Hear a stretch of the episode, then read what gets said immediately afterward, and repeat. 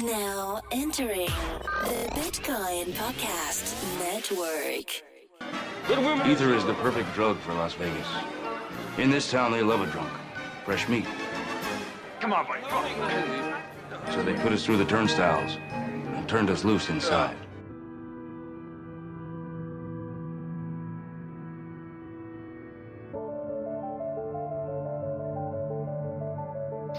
Hello and welcome to another episode of Dose of Ether. Thanks for joining me, your host Lucian, and joining me again as co-host is Evan. What up, Evan? What's going on? Where are you in the world these days? I am just outside of New York City visiting family. Nice. I am where you were not too long ago, which is San Francisco, and I am breathing this beautifully smoky air. was it was Yeah. were there all these fires and smoke in the air when you were here? Um, I was in Southern California and it was a different Oh, okay. wildfire, so yes. Yeah, I mean, yeah, I was once sort of lived in LA, and I, I w- one of the big wildfires back then, which is this was more than ten years ago. Uh, it, it was pretty, it was pretty freaky, kind of apocalyptic, to be honest with you. It's uh, the most ridiculous thing is how many wildfires there are this year. This year still is below average, Oh well, yeah. below the Yeah, I mean, that's the thing, that-. That that whole area i mean it's like it's beautiful and people build these you know massive houses out there but like uh it doesn't like you know from an ecological perspective like they are going to burn every now and again it's uh i don't know yeah They're It is what borrowing a is, lot of. Temporary resources out of the Colorado River, and they don't charge the agricultural industry anything. Right? So they're yeah just water like, rights is yeah, Yeah. a whole thing out there Yeah, it's uh, it's strange. yeah And- there's definitely a lot of imperfect allocations of resources in california yeah, I I just find it really interesting how like having left um, California and having been at DevCon and coming back to the East Coast, all of a sudden I see like the leaves just changing, full fall. Like it's like, oh, since when did it get cold here? it's like, oh, seasons. Yeah, These are yeah. awesome. it's it's been cold in Texas actually. We've had a few different cold fronts come through, and uh, actually had to turn our heat on in uh, mid October, which is you know not not normal for for Texas where I live. Is it kind of weird that I didn't even know people in Texas had heat? well, we don't really need it. but uh, so amusingly, you know, I I heat my house to something like 74 in the winter. Uh, we really don't like the cold at all. So uh, you know, we leave we we leave it hot. We might actually use more electricity in the winter than we do in the summer, which is super unusual. But we you know we leave it at 78 or something in the in the summer, so we don't really use a lot of air conditioning. But then yeah, in the in the winter, it's our heater is on all the time. Hmm, that's surprising. Yeah. Yeah. Well, the more you know. Anyway, Another reason to move to Texas. if you like it warm, it's a pretty good pretty good way to go. Yeah. So, So- DevCon, I guess we're going to talk about DevCon talks. Yeah, I've uh, I've been trying to listen through a bunch of them, and um, there is a lot of content, and I feel like it's not all up yet. I feel like all of the content, especially from the breakout rooms, hasn't been posted yet, but there is more than enough content as is. I'm not yeah, sure you know, most of what's up, I think, is the main stage talks, which Mhm. you know, I think it's been a little beaten to death as to you know maybe the fact that the selection was not super great for things that Ethereum people cared about being put on the main stage, but um, you know, there are still a hundred talks out there. Um, I guess we could go through some of uh, like uh, what we think are the, the the ones and why. Yeah, absolutely. You want me Um, to so you want me to go first, you want to jump in? go for it. What's the uh, what are the talks that we can see now that you're most interested in? Yeah, um, you know, Danny Ryan, ETH two TLDR, I think is the name of his talk. That that's uh that's always a good overview. Danny is a great communicator and is the um I I like to laugh. I like to like insult him by calling him the project manager, uh, and he, he does not like that. Um, uh, Apparently, to... lead cat herder is already taken. Actually, um, so. yeah. Well, I mean, you know, he he writes code, so he doesn't, you know, and he is, you know, one of the main ETH two people. You know, it's arguably like uh, Justin Drake, Danny Ryan, and and Vitalik. Um, anyway, so um, he does he work on amusing. a specific client implementation, or is he more on the research client agnostic side? Yeah, he's a researcher. I mean, he is like the so the research team is responsible for the Python client. So, and that is um, sometimes people call it a reference implementation, which is definitely different than a lot of other quote unquote reference implementations because it's not really a reference implementation in the sense of this is what gets used in production. It's more like the the way the, the like they wrote the spec in Python basically.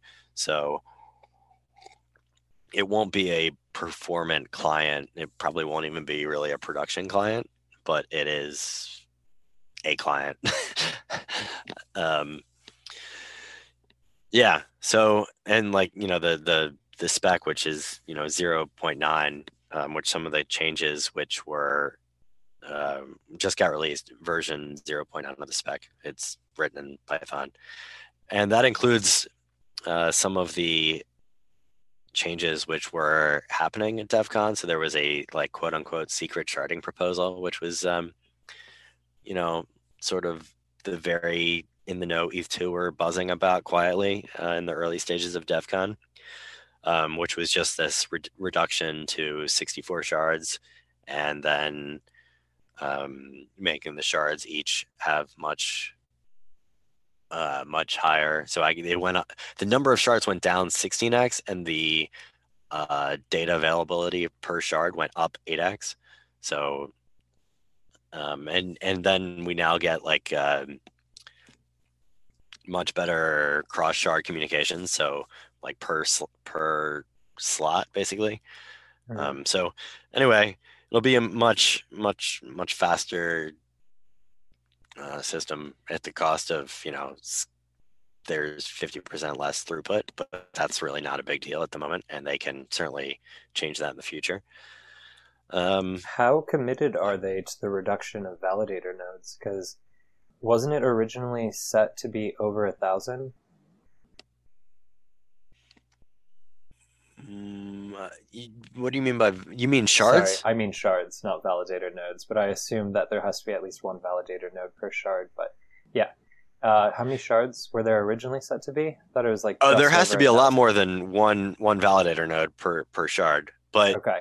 Uh, uh yes, uh, it was ten twenty four, and now it is sixty four. So Does what, that, mean sorry, that, that what... your famous tweet of it only costs five thousand dollars to uh, to become a validator in terms of mm. staking? Mm. Does that still stay the same, or does it actually increase proportionally? No, that's a completely different parameter, and that parameter is likely to stay the same. Got it. I thought I was going to have to buy 20x more ether. no, no. You, you, know that that parameter could change. Like I could see it coming up to 64, but like you know, it's a it's a matter of trade offs between you know number of validators, blah blah blah. I think it's probably pretty likely to stay at 32. I occasionally tweet out that you know I'm uh, like it could change just in case like people get overly focused on 32 when my tweet is just like a joke i only tweet it when the price of eth goes down right so it's like a it's like a wry joke, basically. I actually anyway. find it very compelling in the sense that um, I I'm going to be running my own infrastructure and my own validator nodes as well. So the idea that like it's actually a really convenient reference point in terms of like the amount that I've accumulated thus far. Um, but yeah, Nice. it's also the times in which you uh, post it have actually been pretty good buy signals in the past couple months. But Well, yeah, I mean, because it's the, the yeah, yeah. I mean, it's because the price has crashed, right? So, Yeah. um, like that is generally a good time to buy, and of course, it's the time when people don't really buy. Uh, musically enough, I mean, most average people just don't, you know, don't do a good job of buying when the price is low and selling when the price is high, right? So, um, and actually, a friend of mine tells me that the only time he see he hears about the price is when I tweet that out, which I think is pretty amusing because it's he has like, a very you know, he only good gets his filter on his Twitter feed. Yeah, yeah, exactly. I'm, I'm envious. yeah, he's not like a hardcore ETH guy. Okay. Um, but uh, yeah, And, you know, Vlad Vlad replied to one of my tweets and told me that like I don't know those tweets made him made him vomit or something. I don't know, but and that he wanted to block that those tweets, um, but still follow the rest of my tweets. Um, which I was like, I, like it's it's I don't know. He thinks it's like a price pumping tweet or whatever. To me, it's just like a ride joke, right? It's like it's like it's price went down 10%. Like, look, you could, yeah. Yeah, I mean, like the volatility of price in this space is almost comical. Like a 30% increase in the Bitcoin price in a 24 hour period. It's like, good luck storing value in something with 30% daily asset value fluctuation. But the actual comedic uh, aspect of it is the fact that the timing of some of your tweets, I actually confused the uh, decrease in the number of shards with a potential change in the number of ETH that you need to buy into stake. but it's good to know that that isn't actually connected. Um, and it's actually really good to listen to Danny Ryan's uh, podcast as well, because not his podcast, his speech. And um, I've been reading a bunch of his reports, and they're very thorough, and it is pretty much the best like person to explain like the current state of development in ETH two. Um, there Definitely. are a couple other developer focused um, talks that I would find very interesting. Um, specifically, monitoring an Ethereum infrastructure by Peter. Um, and I just, he's the lead developer of the Geth team. Um, I find his work very interesting. He gave a very good talk last year about the privacy leaks of Ethereum, which I find fascinating. If you want to see how uh, network-based attacks, like the one that Chainalysis or Elliptic conduct, his talk last year is very good. Um, but the flip side of it is how do you actually monitor your current Ethereum infrastructure? I think that would be fascinating. And uh, probably another developer um, focused type talk would be Privacy on Ethereum by Barry Whitehat. I haven't listened to this yet. I honestly just found it uh, in preparation for this. But um, in knowing what he's done with um, uh, leading the research regarding ze- zero knowledge based mixers, I think that'll be fascinating as well. Yeah, agreed. Uh, I'll throw out another couple as well. Um, Paul Hauner's uh, ETH2 security talk.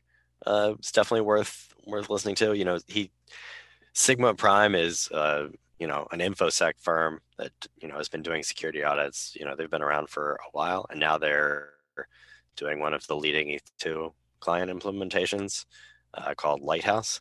Um, and so they've taken the lead as well on fuzzing ETH2 clients, fuzzing their own, and you know making sure that clients will be secure in, in production.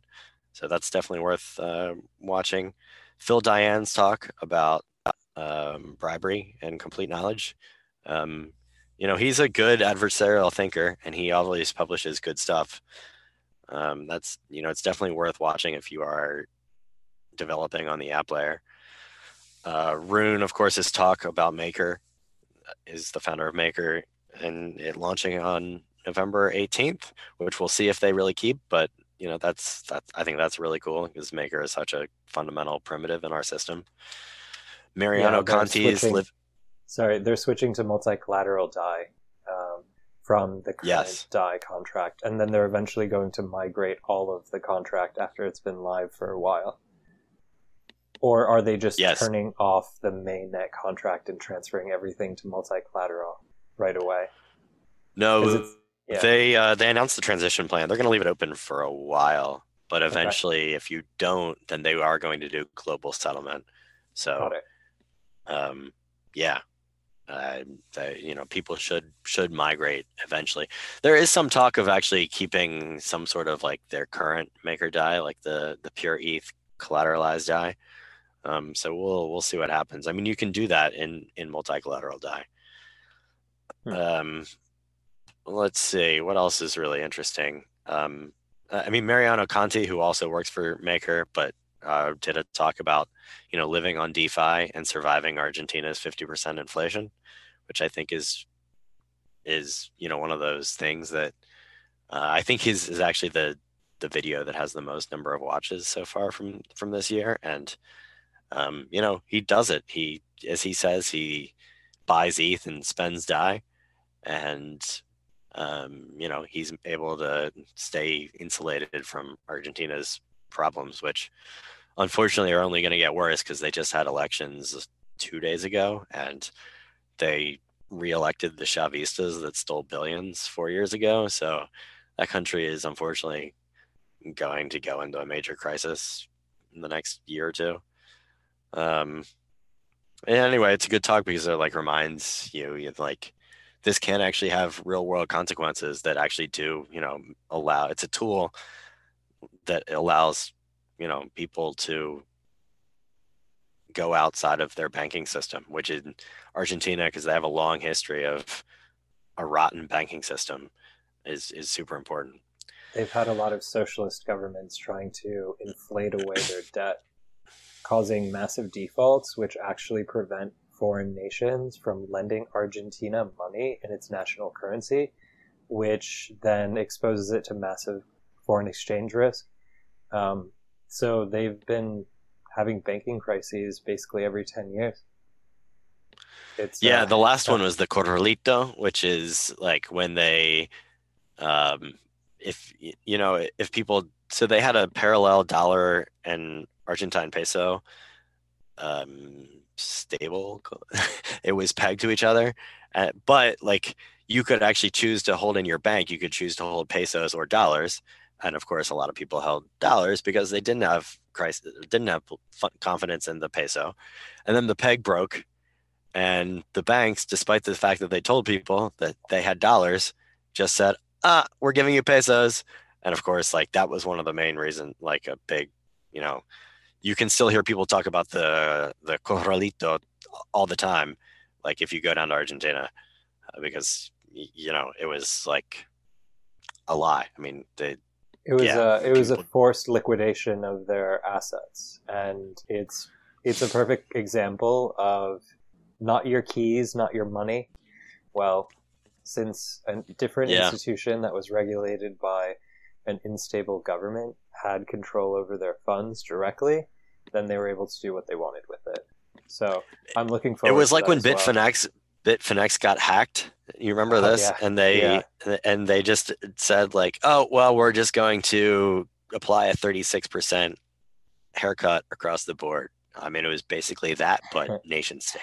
So And you're the, not the allowed to shadiness of redeem Bitfinex, dollars. but You're not allowed to redeem dollars, but you can get Tether. yeah, exactly. and hence Tether was born. And since four trillion, four billion dollars have since been created out of Tether, which is why they're under investigation by the New York Attorney Generals. So I, yeah, yeah, there's careful uh, who I don't know if you saw uh, the article. use as an exchange. the, the, there's an article by uh, the Stripe guy, Patrick McKenzie, I think his name is, uh, who basically, I mean, it was a scathing review of Tether and why he thinks it's the worst fraud since Madoff. I think are his exact words. You know, I it'll be interesting to see how that plays out. It certainly, I mean, it certainly looks plausible given what I know about the situation. Although I got to say, I don't follow it super closely. Yeah, Um, neither do right, I got three more. Let me Yes. Uh, there was another one that I actually wanted to uh, attach to the social impact um, category specifically, and it was called Emerging Technology and Social Progress. Um, a big shout out to Will Ruddick from uh, Grassroots Economics. Fascinating, truly inspiring work about creating community currencies and bootstrapping them using um, DAI as the reserve currency, and about how it's going to essentially allow uh, DeFi to be introduced into developing economies. And if you're doubtful, I was too. I've worked in philanthropy for a number of years and I had a lot of questions. And honestly, they've thought through a bunch of them. They've been working with the Red Cross and Oxfam to actually implement DeFi in developing countries. And I find it incredibly encouraging to see that the same progress that happened between not having connectivity and having cell phones in certain developing countries could happen to the finance industry because they could have they could go from not having a banking institution to having access to DeFi through the mobile phones that they have access to, and um, it was a truly inspiring talk. You know, in, in some ways, all of crypto is a response to the fact that our institutions have failed us in many ways, and the banking system is certainly one of those. Um, so yeah, I you know that's like I'm skeptical as well when you say that. I had I had not seen that talk, but hey, I mean like Ethereum in some sense is a platform for running experiments, and it'll be interesting to see what happens. Yeah, I've uh, I've actually followed up with them, um, and since I've done previous uh, nonprofit work, I'm actually going to try to um, connect them with the communities where I used to work and um, actually tried to run an experiment to see if it could be replicated in other countries as well. Um, truly excited about the st- type of stuff that they work on, um, but they'll have some more announcements later. A lot of it was very emerging. Some of it has already been publicized, like uh, the work that they did in Vanuatu, in which they basically onboarded 6,000 uh, new people to a Ethereum-based payment system um, using smart cards for the delivery of emergency aid. So it, when there was like a tropical storm coming in, they were able to actually like airdrop cash directly to these communities. I think it was like ten dollars a person, so that they could help um, prepare people for a massive tropical storm that was about to hit them. Um, these types of experiments are very interesting, mainly because there is no real alternative for them in traditional finance. So they're going from zero to one. And it's not just like a marginal improvement to their livelihood and their way of life. Right. It's uh, it's from zero to one, which I find really inspiring. Neat. Yeah, I'll check it out. Yep. And uh, what were the other two topics that you had on your list? Uh, well, one was Paul Brody talking about Nightfall, which is uh, you know some of that a lot of that wasn't new but it is a super interesting thing because it you know enterprise and privacy so and um, zero knowledge stuff um, they've done a great amount of work um, towards getting businesses enterprises willing to do mainnet stuff by making the transactions private. Um, the others were uh, the optimistic virtual machine talk, uh, just because that is, you know, sort of like a part of what has been the whole explosion lately in rollups, which we could talk about that as well, as there was some, you know, news on that this week. And um, the the last one was Jason Carver's talk about BeamSync, which is I don't know if we've talked about the, that on this podcast, but they basically it's just a new way of syncing an Ethereum client. And basically it's similar trust assumptions to fast sync or warp sync, but it is much faster. And so you can sync your client in a matter of minutes, like, you know, up to an hour. And yeah, I mean, it's really like game changing. And I've talked to those guys like on the, the Python team and I think that BeamSync will be the next thing that is going to happen in the next few months that is really going to make running your own node so much easier and uh, change the game in, in a lot of ways beyond just that. And I, you know, they haven't published some of that stuff yet, so I'll I'll leave it to them. But um, I think like BeamSync is going to be a big thing, and I think you're going to see all the clients implement it. Yes. So it- yeah, it's definitely like one area that remains to be improved upon greatly. Um, there's no standardization yet. I, think there's actually a difference between the way Geth and Parity currently use FastSync with different trust assumptions. So even just a consolidation on the security assumptions with using those two implementations thus far would also be very interesting. yeah, and and Parity's warp sync actually is like semi broken, which is like part of the reason why there was a little blow up a couple weeks ago about Parity, which I think we talked about on the show.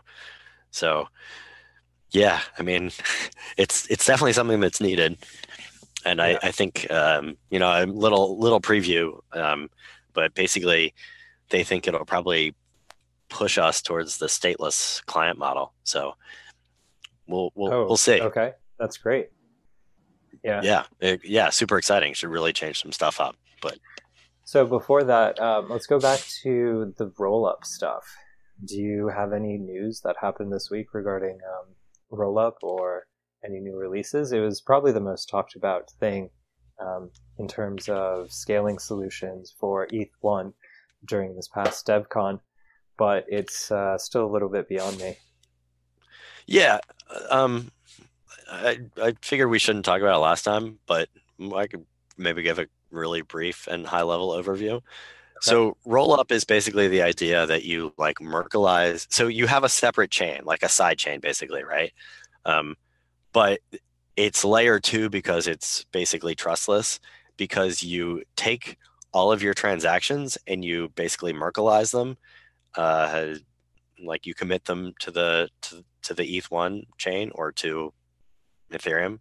Um, you you commit that. so some people call these these uh, roll ups uh, like commit chains because you commit the transaction data, but because you can do it Merkleize, like it's much cheaper. You're not doing any of the state transitions or whatnot, right?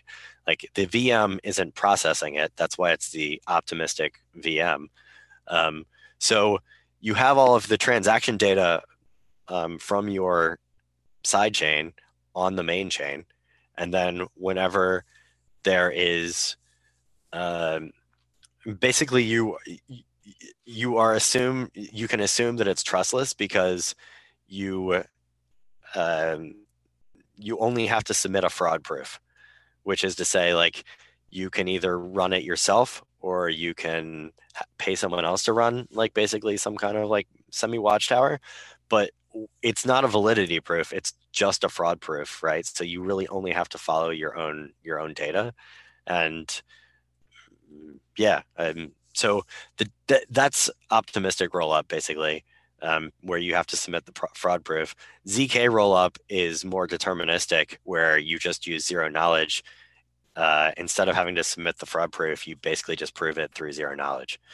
um, so these you know like the uh, the uniswap and plasma group had a demo the unipigs thing that was at Mhm. at devcon which i think could do something like 200 transactions per second. Um they th- that's going to go up a lot as so one thing that's in istanbul is a change in the uh in one of the op codes which basically gives you like 5x the uh, like so some of the op codes are mispriced and this one in particular is mispriced and what it'll do is it'll give us like 5x the output on these roll up chains so super exciting stuff. Um, they're coming. Uh, one of the other things that you know got announced, got announced this week and is Fuel, which is basically Nick Dodson's optimistic roll up for stablecoins, and he just is going to try to release a a an optimistic roll up for stablecoins chain that'll be blazing fast and um, you know hopefully can ship it pretty soon. Um, so yeah, pretty neat stuff. Yeah, that's that's actually like a very high speed up. Um, I wonder what the security assumption changes are compared to the more traditional type of scaling work, like Plasma or um, state channels specifically.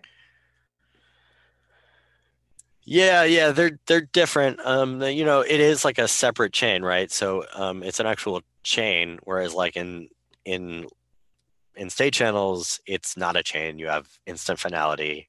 Um, it's a series of signed messages, right? Which is uh, which is a bit different. Um, but then you have much stronger data avail- availability requirements, um, as in state channels and plasma basically use the main chain as a as the arbiter but that means that you have to be sure that you can get your transaction into the main chain that determines um, what mm, like what went wrong right mm-hmm. what, that's okay. still sort of true with rollup like especially well like with optimistic rollup in particular because you have to get get the fraud proof in but imagine you have like a day or two days to get your fraud proof in then the idea that somebody can like keep the chain full for two days is is a lot different, right? I mean, you should just be able to get in the fraud proof you know over a right. time period. Yeah, that that, that shouldn't be a big problem. So hmm. um, whereas like with plasma if you have a malicious operator then you might have to do like series and series and series of transactions. So yeah. Okay. No that's awesome. Uh, yeah, because the data is already on the sense. chain, basically, is the way the, the way to think about it. That makes a lot of sense. It's also just kind of interesting how fast um, interest and focus has changed, essentially, um, mainly because the understanding of zero knowledge proof systems wasn't nearly as developed as it was this year, last year. And um, Plasma had a lot more uh, attention in the scaling community and it does seem like it's lost a bit of steam. Is there a specific reason why they got hung up, or have they simply just moved on to a more interesting uh, alternative? Yeah, that's a good question. Um, you, you, know, there there's actually a link in the uh, in Week in Ethereum this week that is the optimistic rollup Q and A with Plasma Group, and basically, so there's multiple things, but one of the things they say is, you know, they they had these versions of plasma and basically they found out that people wanted EVM support more than they wanted you know a blazing fast whatever. Like they wanted the full EVM and so that's basically why they've decided that optimistic rollup is the way to go because they can support that much faster. That's, that's what bothered me the most about plasma because even the more advanced um, implementations besides beyond Plasma Cash, uh, I lost track of the naming, but they were UTXO based in order right. to make uh, the submission of fraud proofs easier. But being UTXO based, it made it impossible to actually do anything account based, basically, um, or any of the smart contract functionality that was enabled by Ethereum smart contracts. So it was like you're on Ethereum, but you're using UTXO in order to scale Ethereum. So it definitely seemed like a compromise that um, that some people were able to work around, but for very specific niche use cases, those being trading ERC20 tokens or trading uh, 721 tokens. But those seem to be the only implementations that I saw on Plasma. Um, even with like the interesting type of applications like the plasma based games um, that Loom Network and others uh, put out, it seemed to always go back to like just the fundamental trading and being able to withdraw from the plasma chain onto a different chain. Yeah, and and because of that, like it there was worries that you know the the state on these chains was just going to explode too fast and you know in the long run they weren't really going to be sustainable if they got adoption. The so, plasma chain yeah. specifically? Yeah pretty much. Got um, it so it, then you would hit yeah. a you would hit essentially a limit on how much gas you could use if you did have to unwind a plasma chain. Yeah exactly. Right. Wow. It's a lot of stuff that I'm going to go back and listen. Um, there's so much more. Uh, Yeah. like yeah just even looking at the even looking at the messages again there's so much more um, but the one thing that i did want to um, also recommend before we wrapped up was the when 1 million eth developers talk by Joseph Lubin Uh, i'm not sure if you saw it i didn't but i did hear the call and i kind of like the idea i also think that it's plausible I think we're close to between 200,000 to 400,000. I might be mistaken. Um, developers in the Ethereum ecosystem, but I think the call for increasing that number to a million is is realistic, and it's something that can be done.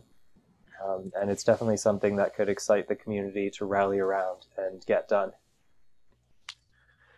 Totally agree. Yeah, I mean, if you like whether you hold ETH or whether you just care about, you know, philosophical reasons you want ETH to succeed or both, uh, you know, more devs is the is the way we maximize the chance of that happening, and you know, hopefully have a better impact on the world, like like the project you were talking about with these, you know, currencies for unbanked people, or you know, in communities that don't don't have good banking institutions, whatnot. So yeah, let's do it. A Let's million it. devs. All right, done. We got All right. uh, one more month until the end of the year, something like that. Two more. Let's get it. One more million, another million developers in the next month or two. But I think the the coolest thing is already being a developer. The more developers that have joined the ecosystem in the last three years, the easier my life has been. By like a lot. it's like every time a new developer comes in, it's like one of them builds a like fascinating amazing tool that i can then use to empower my own development to make it even better so the idea and the goal of bringing more people into the space is uh, it's going to make all of our lives easier in the long run as well Yeah, cool. Well, I gotta go.